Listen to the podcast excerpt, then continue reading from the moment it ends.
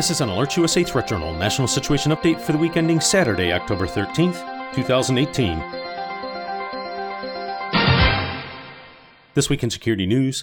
On six occasions this week, Alert USA subscribers were notified via SMS messages to their mobile devices regarding safety and security matters.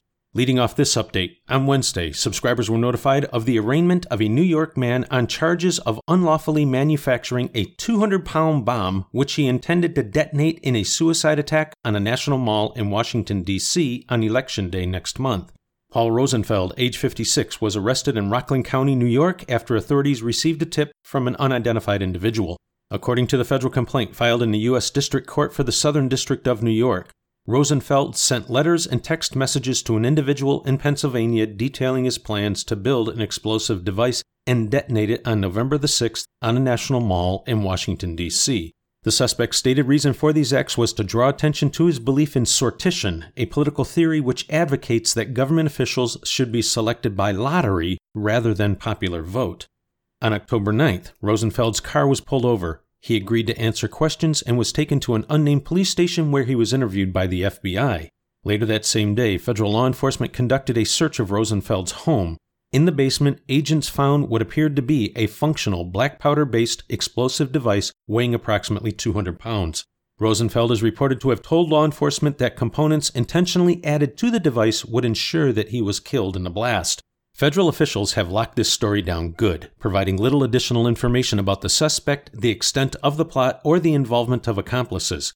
It should be noted that the formal criminal complaint specifically states that it is intended to serve the limited purpose of establishing probable cause and did not divulge all the facts learned in the investigation.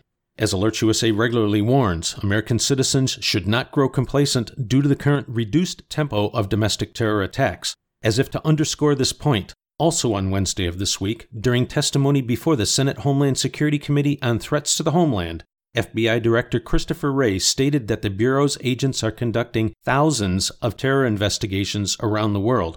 Quoting Director Wray, Right now, as I sit here, we are currently investigating about 5,000 terrorism cases across America and around the world, and about a thousand of these cases are homegrown violent extremists, and they are in all 50 states. He added that in the last year, the FBI had made hundreds of arrests of terrorism subjects, and the threat of a large scale big city attack still exists from groups like Al Qaeda and the Islamic State, but homegrown violence is as prevalent as ever. Director Wray also stated the following quote, The FBI assesses homegrown violent extremists are the greatest terrorism threat to the homeland. We, along with our law enforcement partners, face significant challenges in identifying and disrupting homegrown violent extremists.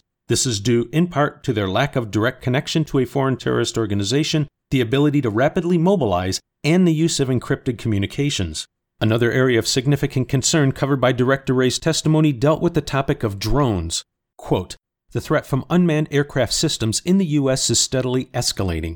While we are working with the FAA and other agencies to safely integrate unmanned aircraft systems into the national airspace system, the FBI assesses with high confidence that terrorists overseas will continue to use small unmanned aircraft systems to advance nefarious activities and exploit physical protective measures.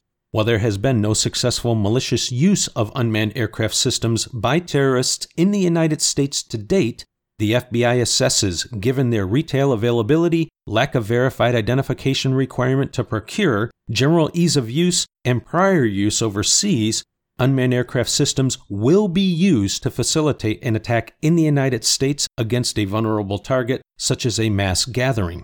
This risk has only increased in light of the publicity associated with the apparent attempted assassination of Venezuelan President Maduro using an explosives laden UAS.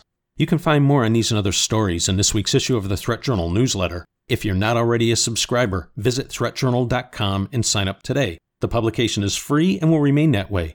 Alert USA continues to monitor the overall domestic and international threat environment and will immediately notify service subscribers via SMS messages of new alerts, warnings, and advisories, or any other factors which signal a change in the overall threat picture for American citizens as events warrant.